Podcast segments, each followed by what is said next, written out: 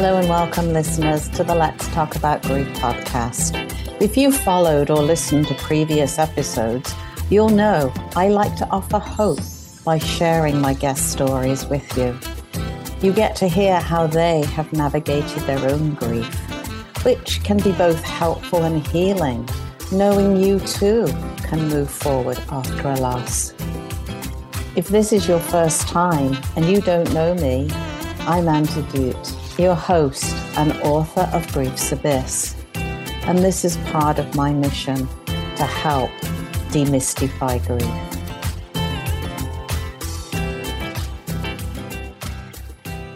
Hello and welcome, listeners, to another episode in the Let's Talk About Grief podcast. I'm your host, Anne Debutte, an author of Grief's Abyss Finding Your Pathway to Peace. And today, with my guest, Julie Ryan, we're going to be sharing some ways that you may be able to navigate the holiday season that we're both very aware of can be triggering and can make you want to hide under the bedclothes until the spring. We've both experienced loss and uh, can share if that may be helpful as we carry on our conversation. But before I go down any more rabbit holes, let me introduce our guest, Julie Ryan. Welcome, Julie. Thanks, Miss Anne. I'm so delighted to be with you. I am absolutely thrilled because I don't know when we were planning this and you said November the 17th, that's when I can do it. And I went, okay, Fridays are usually a good day for me. We booked it.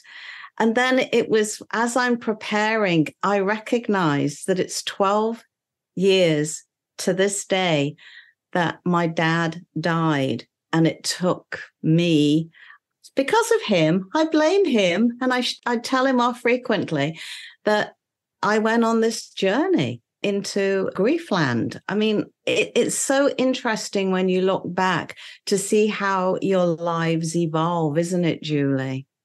It is. And this day too, and I didn't think of it when we were planning that, but this, but we were talking about it before we started recording. Today is the 13th anniversary of my little sister's unexpected death. And we buried her on her 50th birthday. And it was heart wrenching, just awful.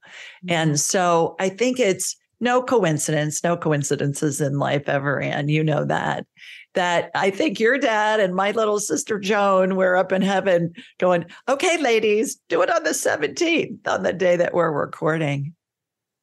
Just in case you forget me, daughter, I'm still very much present in your life. Here we go.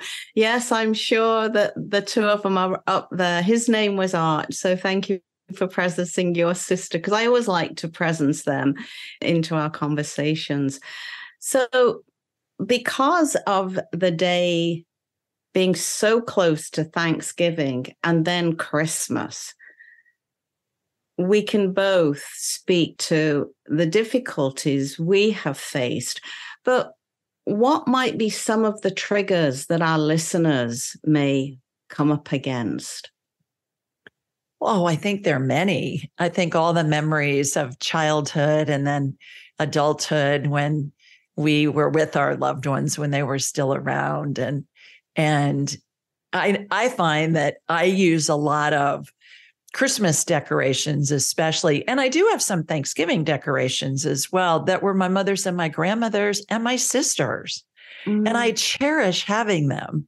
So I'll bring them out this time of year. And it sometimes will evoke some tears in my mm-hmm. eyes. I mean, I'm getting weepy just even talking about it yeah. as far as and then I think, okay, not only are they here with us in spirit and we can communicate with them, and I can talk about an easy way to do that if you want, Anne, but yep. we have all of these memories in the form of for me, Christmas ornaments or pictures from Christmases past and also Thanksgiving where we were together and we we just create new memories. You know, those memories don't go away, but we add to those memories. Mm. And we mm. can toast our loved ones that aren't with us in physical bodies anymore. We can say, "Hey, here, you know, happy Thanksgiving, mom," or or happy Christmas, Susie, or whoever that you want. And I think that that is really a wonderful thing to do because it lets everybody remember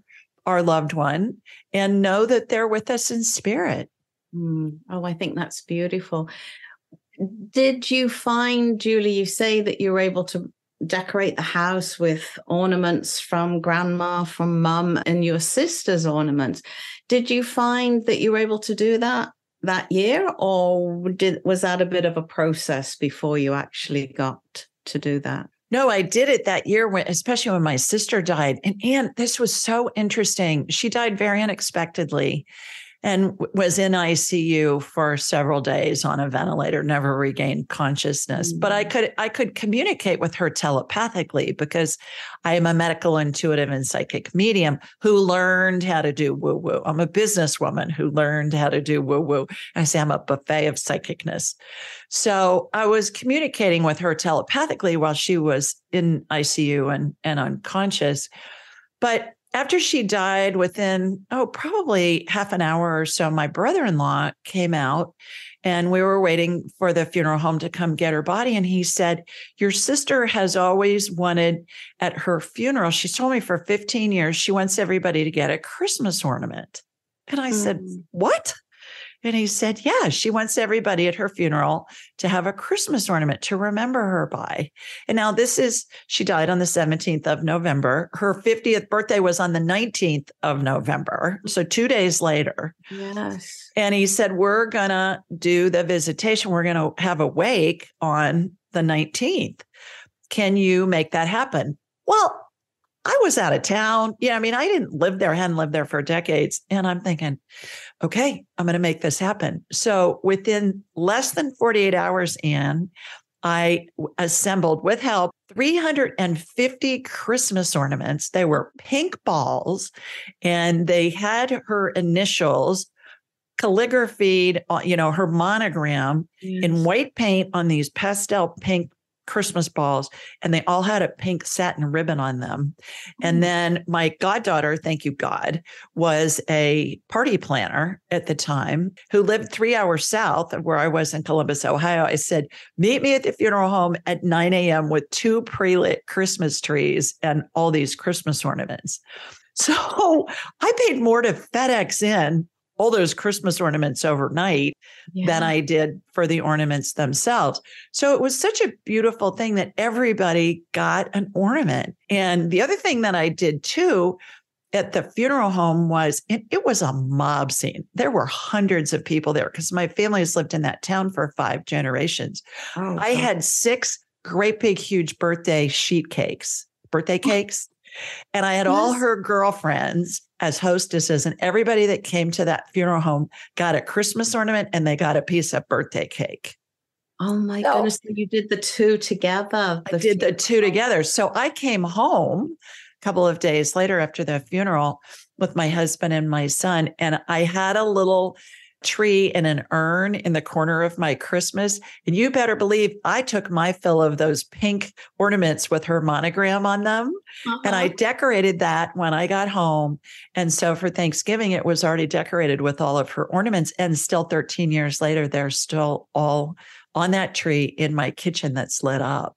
Oh my goodness. I have a you remembrance. That tradition going. Every year. Yeah. Oh, what a beautiful memory. And you were able to do that. What about your grief? How did you work with that, Julie? Well, interestingly enough, and I think it all works out the way it's supposed to. Mm-hmm. My, I had 17 people coming within less than 48 hours of when we got home for Thanksgiving. And they were all coming in from all over the country. And so I didn't just have to feed them on Thanksgiving. They were all staying at our house and at local hotels. It was my husband's family. So I had to feed them for multiple days. So I'm on the phone on the way home in the car, you know, organizing meals and doing stuff like that. So I was really busy. And I think it helped a lot that I had all that activity happening when I first got home because it was such a shock that she had died in such a, an excruciating few days. So then once that all cleared and I was decorating for Christmas, I cried a lot. You know, I, it, mm-hmm. it was mm-hmm. the opportunity for me really to have a moment to grieve. And I felt like the things that I had that were family memories, and also as I was decorating for the holidays, it helped me grieve because I find, and I don't know if you have too, Anne, that sometimes we just need something to be the catalyst to let us release those tears. And then they just come in buckets and waves and all of that. I will tell people that tell me that they can't grieve. They'll say, I, can't, I don't have any tears. And I know it's all stuck. I'll say, watch Terms of Endearment or a sad movie. Yeah. And you're going to cry at the movie. And it's like it loosens up those tear ducts and then it just flows. And it's a good way that can be a catalyst to help us begin the grieving process. So that is one way. If you find that you're unable to grieve, watch a sad movie and really get into it. And I think so many people are afraid of those emotions because they're big. Right. We've spent our lives controlling them and manageable. And all of a sudden, it's almost as if the guard has been let down and the floodgates have sort of opened up. Uh, but you're not going to drown if you no. allow yourself to be and sit with the emotion. It will pass, won't it? It will, and and what I teach too, and and this is, works very well for me, and and I have many clients and people that listen to my show that tell me that this works well for them when they're grieving. I always say, picture the ocean, picture waves of the ocean. Everything in life has three stages: calm, disruption, repair you know, you think about the seasons. It's calm in the summertime, you have disruption in the fall and the winter, and then you have repair in the spring. Well, waves of the ocean are the same way. The ocean is calm, and then you have a wave that'll come crashing in. That's the disruption. And certainly, if there's a hurricane or there's snarky weather, you can be injured. I mean, it can hurt if you get in the waves and you get knocked over from mm-hmm. a powerful wave but always remember that it's going to recede and it's going to go back and the ocean's going to be calm. So when you feel those waves of grief, and that's what it feels like, I think, mm-hmm. is a mm-hmm. wave of grief that sometimes just comes over us for no reason. Yeah. You know, we'll hear a song or we'll see something or a, oh, something will trigger a memory and then we'll just find ourselves boohooing about exactly, it. Yeah. Picture the ocean. Let mm-hmm. the wave come in, let it come to shore, let it wash over you, and know it's going to recede. Mm-hmm. And then another wave's going to come later. Expect them, they're going to come. Let them flow. Picture them flowing back out. And then over time, those waves become less frequent and less powerful. And the grief lessens with time. So, what I'm hearing you say, I love that analogy, the ocean. Just as you're talking about it, I could almost feel my body calming down. And that is the purpose, in a way, is it not? To have our bodies calm down because when an event such as a sudden death has happened, you're in that state of shock. And then slowly the body believes that you can handle a little bit more. I, I kind of liken the shock to a blanket protecting you. And slowly that warm blanket drops so that you are then faced with the enormity of what's happened. And that to me is when people possibly can get into problems because all of a sudden they're feeling it all, whereas before they've been numbed so if they can just remember to picture the ocean, mm-hmm. that'll bring the stress levels, that'll bring all the cortisol, that'll bring you back into feeling grounded because the brain doesn't know the difference between danger or a calming moment. And if you're all of a sudden visualizing the ocean, you are then naturally going to the danger signals are going to go, okay, we're thinking of an ocean. We can't be planning our escape. We don't need to run anywhere. So it's going to bring you back into that calmness. I Absolutely. Absolutely. And And I think you've hit a really important point, in too, is that when we're in fight or flight, and every time we have a, a an emotion that feels bad, mm-hmm. it's always based in fear, whether that be grief, anger, boredom, jealousy, whatever, actual mm-hmm. fear. It's always based in fear. And to your point, the body doesn't know the difference between a real fear and a fake fear. The other thing that happens when we're in fight or flight is we lose clarity. Mm-hmm. Because the blood drains from our brain, goes to our heart and extremities, so we can run away from that grief as if it was a, you know, some kind of tiger that was chasing us. And it's not, but the body doesn't know any differently. So when you picture the waves of the ocean, what happens is it keep, can keep you out of that fight or flight physiological response. I have another technique that I teach that I'd love to share with everybody, Please if I may. Do. Yes. I call it the two minute rule. Mm. And here's mm. how it goes every thought that comes into our head is neutral, we assign it a meaning. So yes. when we have a thought of, oh, my sister, like for me, oh, my sister's not going to be able to be with us for Thanksgiving. So Thanksgiving is ruined. And then we're on this wavelength, kind of this radio channel of more of those thoughts. Well, if they if my sister's not going to be there, then Thanksgiving's ruined, then we don't need to bother being with family and we don't need to do all that work and you know, all that planning and everything for Thanksgiving. And we get all this black hole of mm-hmm. thoughts that yeah. makes us feel worse. Well, that's not rational. That's based in an irrational fear that's false. Yes. Whereas if we can ask when we have that thought, if my sister's not with me for Thanksgiving, is that going to kill me in the next two minutes? It's a yes or no answer with this game. Mm, is it is it whatever the situation is? My turkey's burned. I've got you know i I'm going to be late for this meeting. Whatever. Okay, is this going to kill me in the next two minutes? It's a yes or no answer. 99.99999% of the time, it's going to be an irrational fear that we're stressing over. And we're mm-hmm. using our imagination to envision things we don't want to happen. So when you ask that question, what does it do? Curiosity snaps you to a different channel. Yeah. It immediately raises your vibrational level because curiosity is interesting. It's fun. You want to know more. Absolutely. And the beauty with the two minute rule is you can use it unlimited times in a day and you can mm-hmm. use it in any situation. It's free and it's convenient. It works anywhere your brain is, and your brain's usually with you wherever you are. So you just ask yourself whenever you have a thought that feels bad, is this going to kill me in the next two minutes? Yes or no. That will keep you out of fight or flight. Now, if the answer is yes, this could kill me in the next two minutes, get out of the road before the truck runs you over. That's a exactly. rational fear. But the two minute rule is just magical. Oh, I like that. That um, that certainly makes sense because in the grief itself, your brain is attempting to make sense of what you're experiencing and what has happened. So you tell yourself stories, which is the fear, isn't it? It kind of doesn't like unfinished business. So it's going to make those stories up, which is going to provoke the stress and anxiety within you.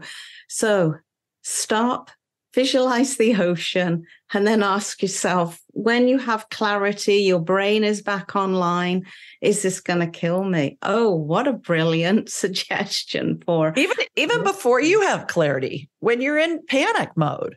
Oh, yes. If you, you can ask, do it. As it snaps you out of that. Just make it a habit. It snaps you out of, of that fight or flight. It gives you perspective. It gives you clarity. And I always say we're being led all day by our deceased loved ones' spirits and by our angels and saints and God and the whole universe, you know, not necessarily in that order.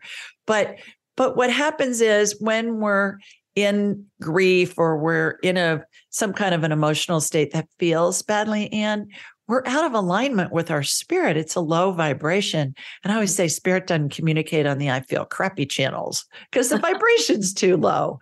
So when you ask is this going to kill me in the next 2 minutes? it immediately raises your vibration. Then spirit can give you guidance. You can have mm. guidance come in of, well, if I'm late for this meeting, okay, I don't have to panic. I just have to text somebody or call somebody. Say, hey, mm. I'm stuck in traffic. And we and we're gonna laugh a lot when we use the two minute rule because we'll have a thought that'll come in and and I'll I, I, don't even think about it now. I just go to the two minute rule. It's such a habit with me. But I'll say to myself, "Oh, for God's sakes, girl, quit being such a drama queen." And you're gonna laugh a lot.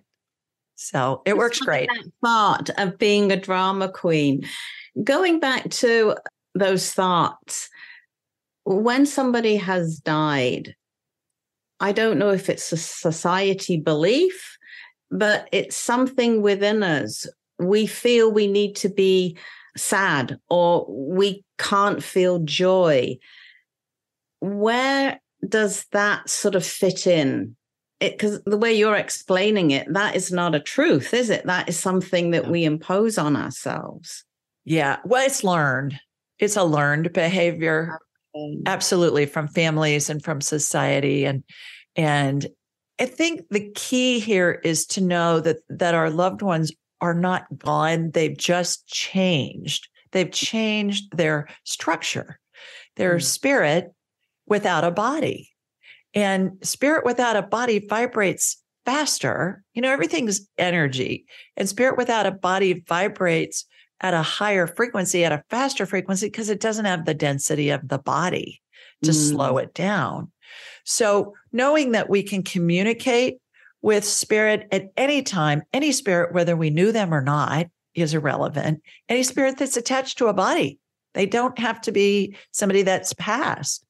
So all you have to do is just say, Hey, mom. And then that our heads are big satellite dishes in and they mm-hmm. receive and transmit frequencies. Every spirit has a frequency they keep throughout all of their lifetimes. So you want to talk to your mom or your dad. Let's talk about your dad. Today's the anniversary of his passing. Hey, mm. dad, that tunes your satellite dish head immediately to his frequency. It's like you're you're changing the dial to the dad channel. Okay. And then rid of all the static and that's right raising your vibration so that they can come in clearer. Is that that's what? right. And then you it's as if we're opening a two-way radio communication. Mm. and you say something to him either in your mind or aloud and he's going to answer you in and it's going to come in as fast as you can snap your fingers or before. If you think about it for more than a second the thought that comes into your head that's your brain talking to you. The more you do this the more validation you get, the more validation you get, the more you trust it. And then it just becomes second nature. We all come in with the ability to communicate with spirit. Every one of us, every human ever born. Little children do this all the time. Yes. and sure. it's, there are unlimited stories about some three year old who sees his grandfather in his bedroom at night and he mm-hmm. tells his mom the granddaughter things about his grandfather that he there's no way he could know he never met him this child can't read yet there's no way he could know him all yeah. children communicate with spirit until the age of about it's been my experience in about seven or so mm-hmm. because they've had their grown-ups in their lives say oh honey that's just your imagination that's not real when it is. Yes. so all we have to do is just think of them and when people are grieving i find an easy way to communicate with your deceased loved ones is ask them to meet you in your dreams. Mm. before you go to sleep at night just say hey dad can you meet me? Even if you want to meet him in a sp- specific place that's good. Can you meet me at the lake you know, down at our cabin? Can you meet me in Tahiti? Can you meet me in wherever? wherever was their favorite place or yours. Yeah. Right. And it's easier for spirit, I have found over the years, and to communicate with us oftentimes when we're in our sleep, because all of us, our bodies and our spirit resets to a high vibrational level when we sleep at night. It's like mm-hmm. we go back mm-hmm. to the factory presetting. And so back to spirit communicates on the high vibe channels. Well, we're back to the high vibe channel when we're asleep, and then spirit can communicate easier with us. Whereas during the day when we're in grief, it's hard for them to reach us. And it works great. So that would be a great idea is to perhaps write in a dream journal your loved one's name. Please come to me in my dream, or as you say, meet me in this specific place. I just, as you were talking, I quickly spoke to dad and he asked me, Why are you not painting? Why did you let your art go? For you? Yeah. So what's your answer? My answer is because it made me cry. Oh. oh. I remember my husband bought me a fabulous uh, box of paints. My dad was an artist. I've got his artwork all around. And um, I was mixing this color and it was really lovely. And I ran out of it and it was getting dirtier and muddier. and it was like, why didn't I pay attention to my dad? Why didn't I listen to him more? He could have taught me, you know, how to mix these colors. So anyway, I'll have to pick those back up again. Well, I think that's a really good point, Anne, because you can talk to him now. He can still teach you now. He can, yes. Okay. Yeah. Meet me in my dreams. So not, well, not only meet me in my dreams, you were just talking to him. Just say, hey, Dad, what colors do I need to mix? Show me in which, oh, okay. in what quantities do I need to combine the blue and the yellow to get aqua or whatever. And, and, I think that's the thing, Anne, that's so fabulous about being able to communicate with spirit is any information that you want, all you have to do is ask.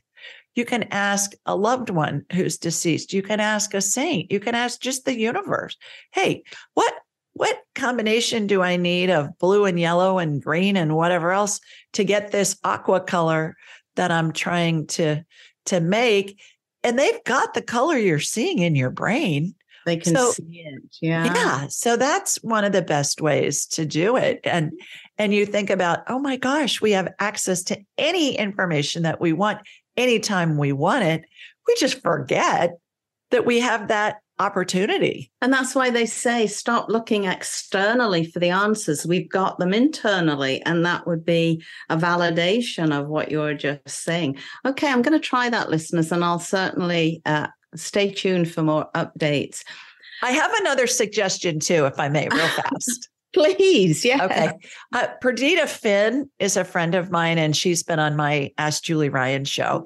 And she's a historian and a, an amazing writer about primarily history of women healers and women that were telepathic and you know and were the ones that really made the magic in the world and she every morning before she gets out of bed and she and her husband lay in bed and they do their morning prayers. And then she assigns tasks to her deceased loved ones.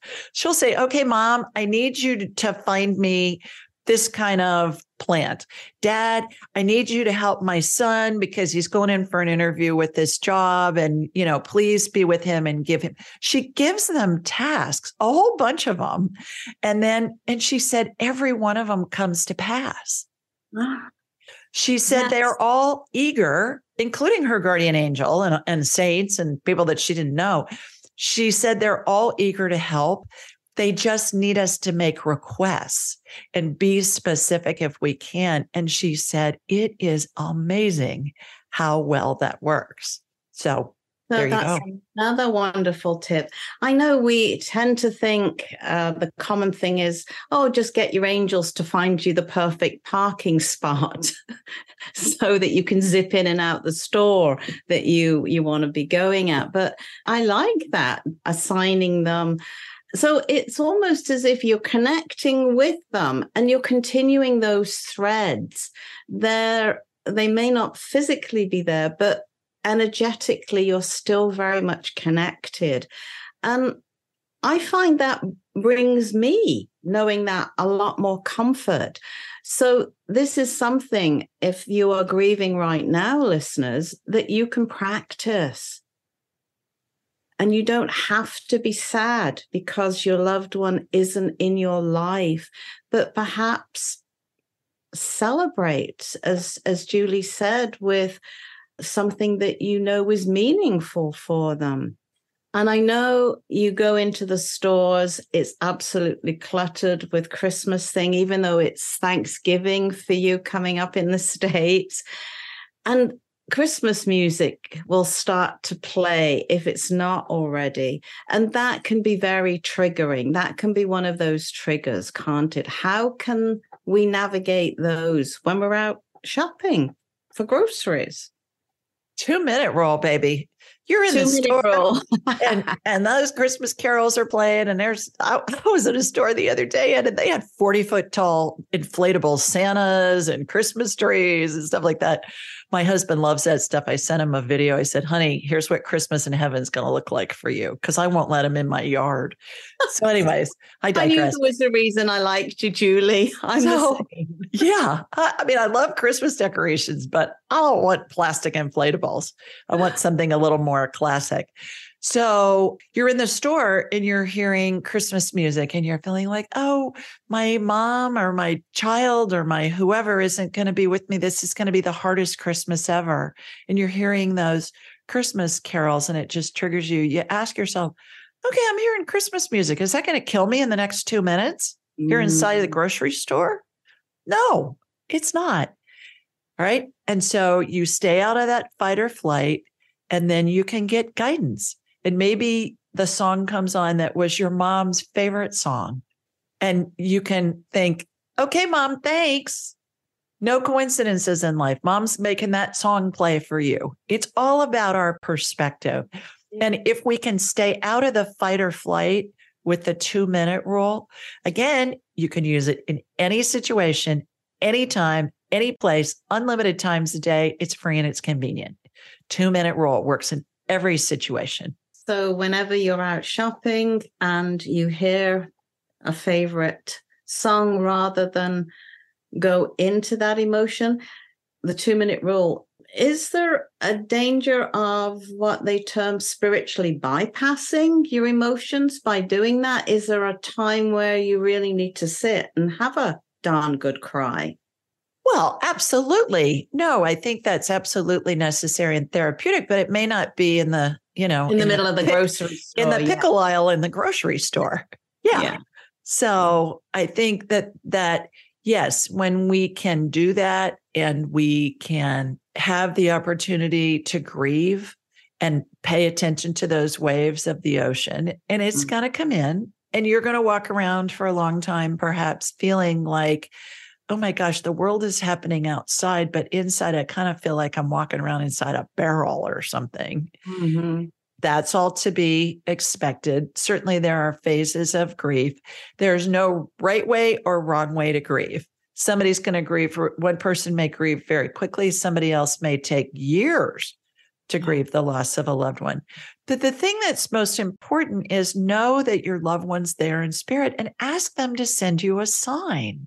Mm. Spirit communicates in symbols and signs and music and phrases. And you may see a license plate. You may see numbers that are all the same on a clock, like 111 or 444 or something like Mhm. that.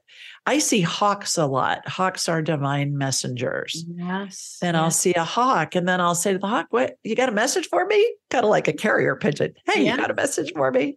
that kind of thing. So be open to how your loved ones are going to communicate with you to let you know that they're with you. Mm. And if you're in deep grief, try the talking to them before you go to sleep at night. You don't you don't even have to write anything down. Just say, "Hey Yes. dad, come visit me in my dreams." Yeah, as simple as that. Because I've heard so many people, they've heard that somebody else has had a sign ladybirds, monarch butterflies, cardinals, blue jays, rainbows. There's a whole slew of things. Yeah. My daughter and I get little orbs on pictures. yeah. Yeah. And if you blow those up, Anne, sometimes you can see faces in them. Can you really? Yeah, it's really fun. I had, and I have thousands of stories of Yeah. working with clients and we're talking with their deceased loved ones. And I had, I had two that come to mind. One just happened recently. And I think this is a great illustration of be open to how it's going to happen and when they may give you something that hasn't happened yet. I Ah, was talking with a client and her deceased husband, and she lives in Boston. And she said, Does he have a sign that he can send to me? And she said, um, and what I got was, Yeah, look for the peacock. And she said, Peacock? I live in Boston. We don't have peacocks here. Whatever. I said, just be open. You might see a pin, you might see a picture of a peacock, you might see a peacock, peacock on a movie, whatever mhm. as soon as she got off the phone with me, and she turned on her computer and went, pulled up her Facebook page, and there was a picture of this huge full color peacock. so that, that's her husband going, honey, I'm with you. My other one just happened last week. A graduate of my class, her mom had passed a few days before. And so my gal, Angie, was fixing dinner for her family, and she was in the kitchen and she watched a spoon fly across the room and her brother was there and they both looked at each other like oh my goodness what is this and she said to her mom out loud mom isn't that a little dramatic to make the spoon fly across the room and, and, and then she said i figured out my oven was on fire oh and so she said so we we put out the fire and then i said to mom thanks mom i know why you needed to do something dramatic to get my attention Oh my goodness. That's one of the wilder ones I've heard of. Yeah, for sure. I know when mom shortly, well, the day of her funeral, we're all sitting in the living space and the lights start flickering. And these lights have never done that. And without even considering it, I just turned and I went, Oh, hi, mom, welcome. You know, we're all here. Glad you could come. And it was just one of those moments. And then another time when we're talking about that is just to create an awareness. I was doing my book signing and I had a big event and I was chatting about it and I had a great big six foot picture of my book and some somebody taller than I had secured it and all of a sudden it started to roll up. And without thinking, I just went, I guess my dad's present. so I suppose it's not allowing your brain to assign a meaning to any of those, but just allow what needs to come out of your mouth. Well, and those are two really good examples, I believe, in of when the lights were flick- flickering. The first thought in your head was, oh, mom's here. And yeah. when your sign started growing up again, the first thing in your head was, oh, my dad's rolling up the side. My dad's here. So it is, I'm telling you, as fast as you can snap your fingers or before, that first thought that comes into our head is always divine guidance. It's always intuitive information. And then what most of us do is we discount it.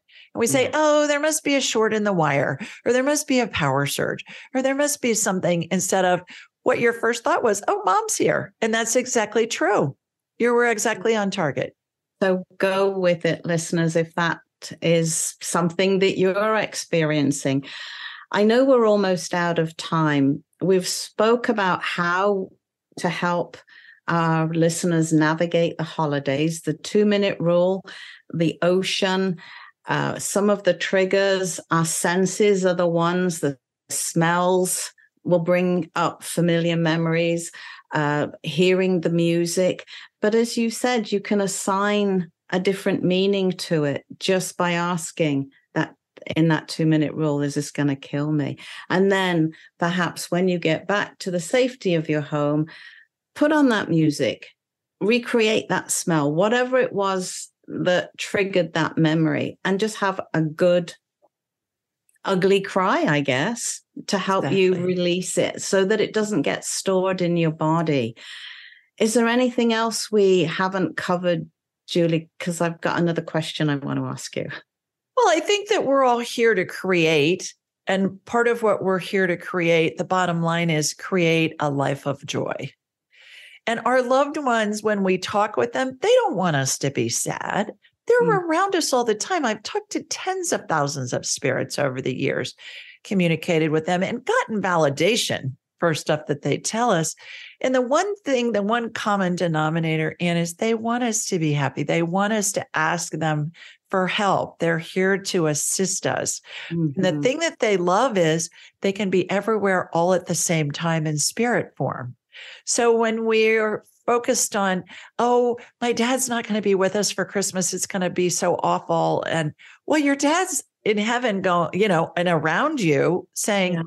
What do you mean not with you? I'm with you way more now than I was when I was alive. I'm going to be there every step of the way. I'm going to be there when you wake up on Christmas morning with you. I'm going to be there, you know, as you're cooking breakfast, as you're doing everything else. And all spirits are pure love and pure joy. And mm-hmm. that's what they want to share with us. So ask them for things like you said and know that they're around you and know they can hear you they Mm. don't read our minds but Mhm. we can ask them for things they see that as an invasion of our privacy and our free will okay. okay but When you ask, it's when you ask you know the the old ask and you shall receive seek and you shall find what a thing out of- novel concept. yeah yeah Just ask. ask exactly So it sounds that the grief is there for a reason. Any thoughts on that? Why? I, I know it's an attachment, but why do we feel that loss so deeply? Is it a soul that needs to heal? Because our mind can easily have us move along. It's our heart, is it our soul? What What are your thoughts there, Julie? well the first one that came into my mind Anne is we're here to have the human experience Yeah. we're here to experience all those emotions Mm, and then create out of them. When we know what we don't want, it helps us create what we do want. And that's why we all incarnate is to create. And then, and it- it never ends because what happens? We create during our lives all day long. You know, you create getting out of bed, you create what are you going to wear? What are you going to have for breakfast? We're creating all day long. And Yeah. then we create lots of things in our lives. And then when we're done, we die, we go to heaven. And what do we do? We create whatever it is we want to explore and experience in the next life. so it never ends. So we're here to create. And if we didn't have the contrast, we wouldn't know what to Mhm. create. If you know what you don't want, it helps you create what you do want. That's number one. yeah. I think the other thing too is all emotions that feel bad are all based in fear. And the Mhm. fear is when we have when we lose a loved one is I'm never going to see them again. I'm never going to be able to talk to them again. I'm never going to be able to, you know, share memories and share new adventures and things like that. And that's just not right. It's something we've been taught that's just not true Yeah. because we can communicate with them telepathically all day, every day, as Mhm. often as we want. We can create new memories because they're with us. We can ask their opinion and get answers. I mean, all of that. It's just different. It's a different form in Mm, which we're creating, but nevertheless, we're still creating. You're creating it. So for anybody that is grieving and they feel that they cannot be happy, those would probably be the learned behaviors, but also their thoughts of being judged by others. And I think this is why it's so important. As you mentioned, everybody grieves differently, whether somebody's crying or not, not to judge them, just to allow, just to comfort them however you feel drawn to do it. But I always caution about the judgments to yourself and to others. Well, nobody can control anybody else's thoughts. Yeah. And nobody can control our thoughts. We're the only ones that can control that. We're the CEO of our bodies and our brains, right?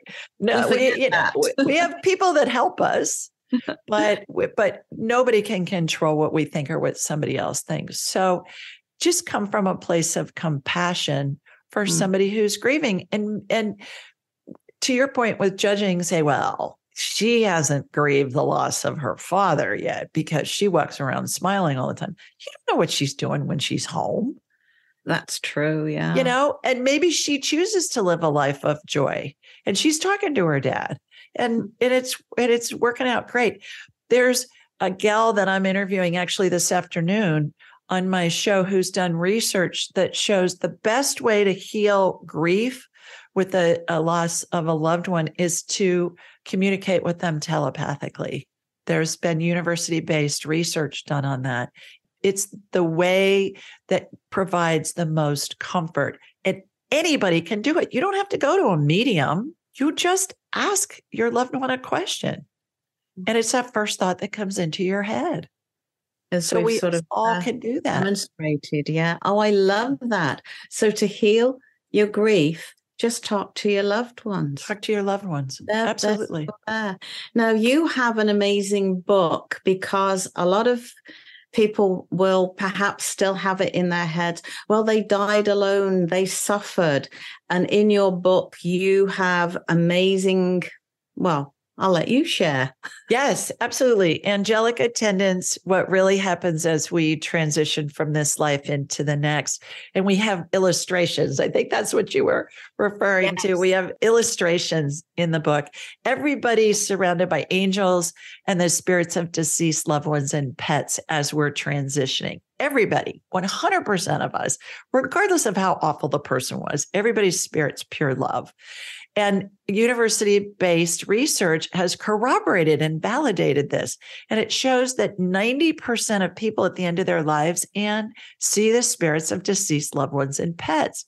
So mm-hmm. in my book, I describe what happens. First time I saw it was with my own mother when she was dying in 2002. And I have many, many other stories in the book about families with whom I've worked and and I'm describing their grandmother, or I'm describing a pet, or I'm describing stories about what their family member needs in order to go ahead and transition. And mm-hmm. it's really comforting and joyful and and it really helps people that grieve.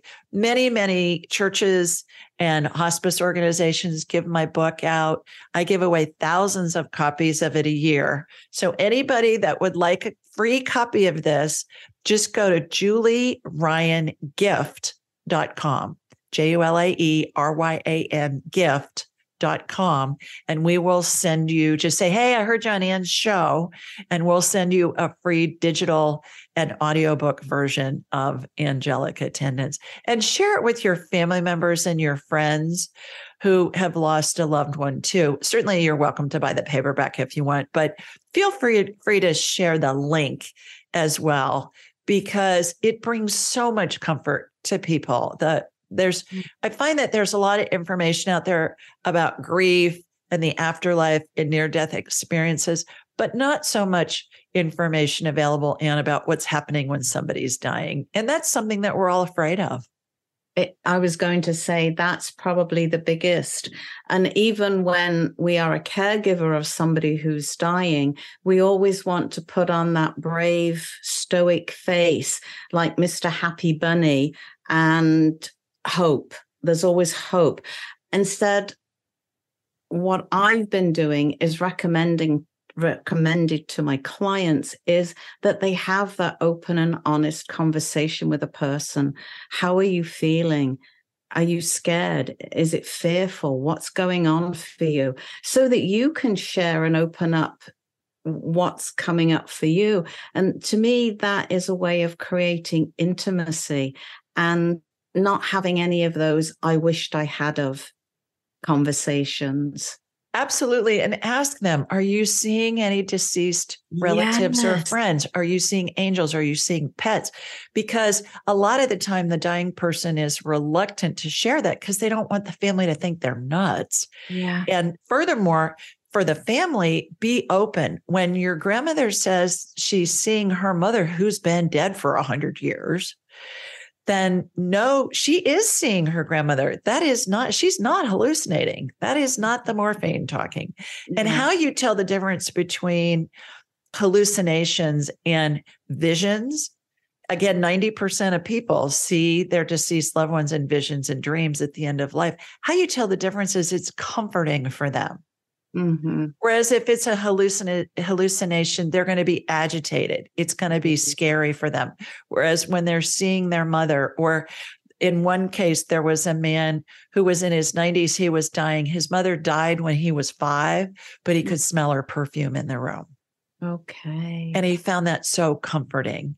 And that's what the research shows. So be open as a family to know okay, grandma's got one foot in the spirit world she's got one foot in the human world. How wonderful that she's able to combine the two. And the yeah. other really important thing to remember is nobody ever dies alone ever. Mm-hmm. we're surrounded by angels and the spirits of deceased loved ones and pets multitudes of them. Yeah. Oh what a comforting thought. I've got chills all around me it's wonderful. Julie, thank you so very much for being our guest on this how to navigate the holidays and why we find them so triggering. I do hope, listeners, you found some comfort and solace in what we've been sharing and give it a wee go. Talk to your loved one. And remember, it's that very first thing that pops into your head. Share it with me. I'd love to hear what's come up for you. You know how to find me, Anne at understandinggrief.com. Julie, we'll make sure we put the your link to your gift. Thank you so much for your generous offer in the show notes so people can go there and uh, pop on and find it. So, Wonderful. once again, happy Thanksgiving, many blessings. And I'm so grateful that you honored us again on the show. It's been wonderful, Julie. Thank you. Oh, my honor. Thanks for having me. Bye bye, listeners. Well, listeners, that indeed is a wrap. Be sure to follow us by clicking on the link, and you'll be the first to know when a new episode drops. And if you are feeling inspired, please leave a review. And if you are indeed grieving, please know you don't have to feel alone in your grief, but reach out. As a coach, I'm more than happy to chat with you on how coaching can both support you in your chaos and pain without forcing you to endure your grief stricken world. You can contact me at anne at understandinggrief.com or you can visit my website at Understanding Grief. I'm Anne. Bye bye for now.